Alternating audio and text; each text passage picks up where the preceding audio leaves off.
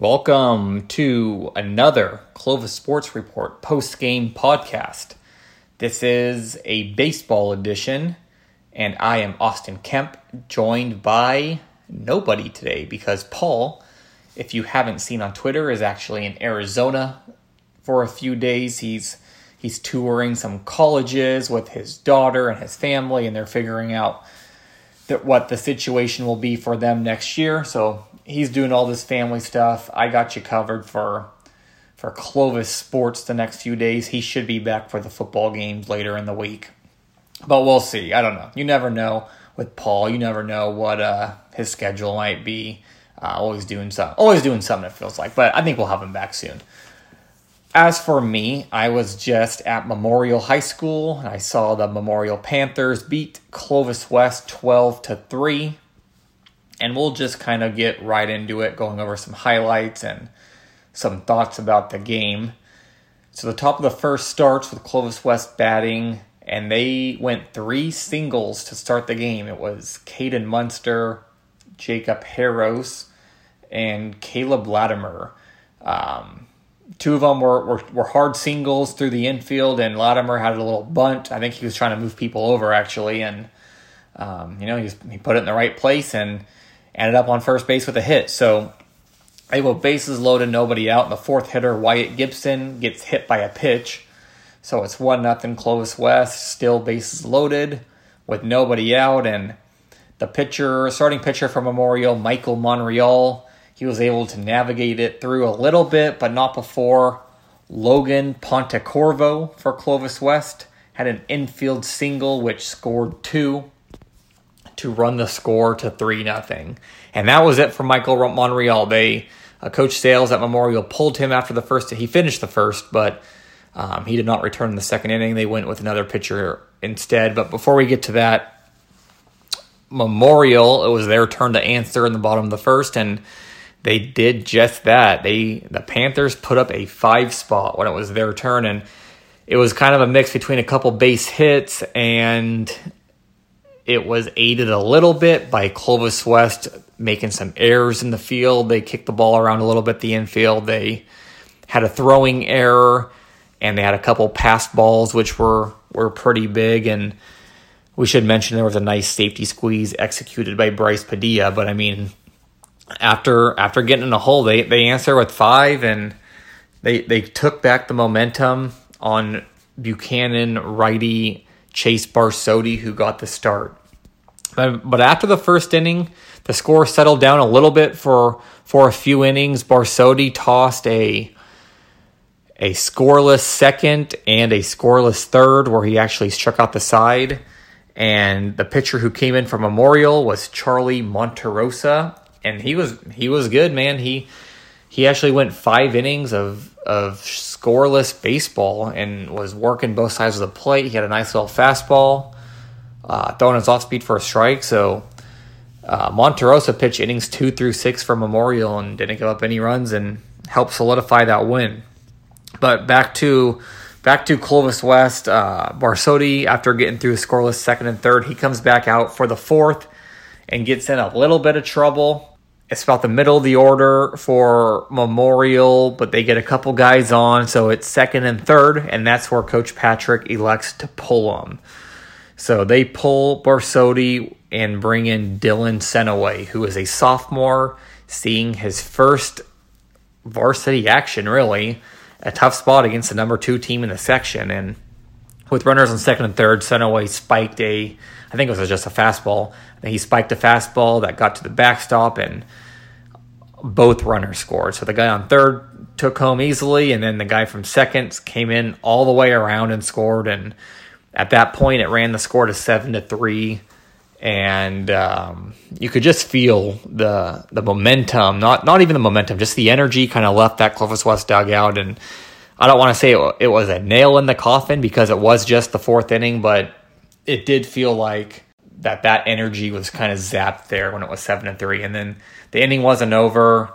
Eddie Saldivar comes up and with a couple guys on base and hits a double uh, two RBIs, and, and then it's all of a sudden it's nine to three, and that's just kind of where the ball started rolling downhill. Uh, Tanner Seguspie picked up a couple RBIs later in the game, and and you know everything eventually got to the final score of twelve to three. But it was that it was that fourth, fifth inning which which did Clovis West in. But you know just to just to talk about it a little bit that it's a young Clovis West team, and when you have a young team, especially at the high school level, you, you're going to have to live with those with those bumps in the road because you're going to have times where where the team is just maybe throwing the ball around and not everything is going to uh, perfection because that's that's what sophomores do. That's what freshmen do. And and Clovis West has a lot of these guys in the lineup. You look at this lineup today. They had a they had a senior on the mound in Barsotti. Their catcher was Tyler Patrick, who's a freshman. First baseman was a senior in Wyatt Gibson. But every, everywhere else, man, it was second baseman Mark Anthony Carroll was another freshman. At shortstop, Jacob Harris, who, who's a junior. Third baseman, a junior, Caleb Latimer, who transferred from Calabasas. Left field was a junior, Nathan Beza, and right field, a sophomore, Caden Munster. So a lot of underclassmen or inexperienced players, and like like I said, you you got to live with some of these bumps in the road. And we in their in their team specific preview we released on our website, we talked about how Clovis West is to be play, they're going to be playing their best baseball at the end of the season in comparison to right now because that's what happens. You you get these guys at bats, you get them varsity innings and you'll see a lot of growth, but it but it takes time and it takes getting through those innings to see that growth. So this is this is one of those games where in May, I think that Clovis West team and Coach Patrick are going to be able to look back on and say, hey, we kind of got our teeth kicked in that game, but it was for the better. Well, our guys took some lessons from it. They they grew from it and they figured out how to become a better ball club, and I think that's what's going to happen. Going to the memorial side of things, I'm just I'm I'm always just super impressed when I when I see Eddie Saldivar and Tanner Seguspie and Mikey Bell play that's a legit infield. I know Seguspie's catching right now, but Mikey Bell and Eddie Saldivar up the middle are about as good as you're going to get in this area because Bell Bell is getting bigger. He has a huge arm from shortstop, and and Saldivar. What I mean, what else can you say about him? He's a four year starter. He locks down second base. He can fly. He has a good glove. And those guys are man. Those guys. Those guys are fun to watch up the middle, and they and they always seem to be in sync. Coach Sales was his fiery self today when that first inning wasn't well, maybe wasn't going to to plan for him. He was getting in the umpire's ear a little bit. He was chirping, and almost to a point where I turned to the person next to me. I said, "Hey, we might."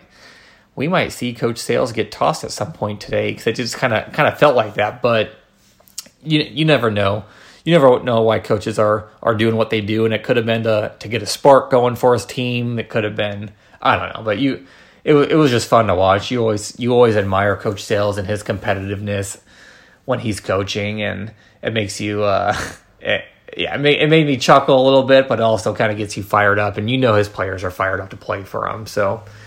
That's just something that stuck out to me, and, and that worked. I mean, they, they scored a five spot in the first after after he was uh, getting pretty fiery with the umpire. So maybe it was a motivation tactic, or maybe he was just letting them know what what was and wasn't a strike. I don't think there's much else to take away from this game. It was good to see Memorial bounce back after a heartbreaker on Saturday night versus Buchanan. You sometimes you worry about an emotional hangover in this game after coming off such a, a emotional game and a great atmosphere on Saturday night, but that didn't maybe maybe it was the case early on, but um, it didn't seem to be the case for long. And that is about it. I'd like to thank our sponsors, First String Sports and the Fieldhouse Restaurant. First String Sports, the place to go if you need anything for equipment, any any any type of sports needs. And the Fieldhouse, great restaurant. Go check it out.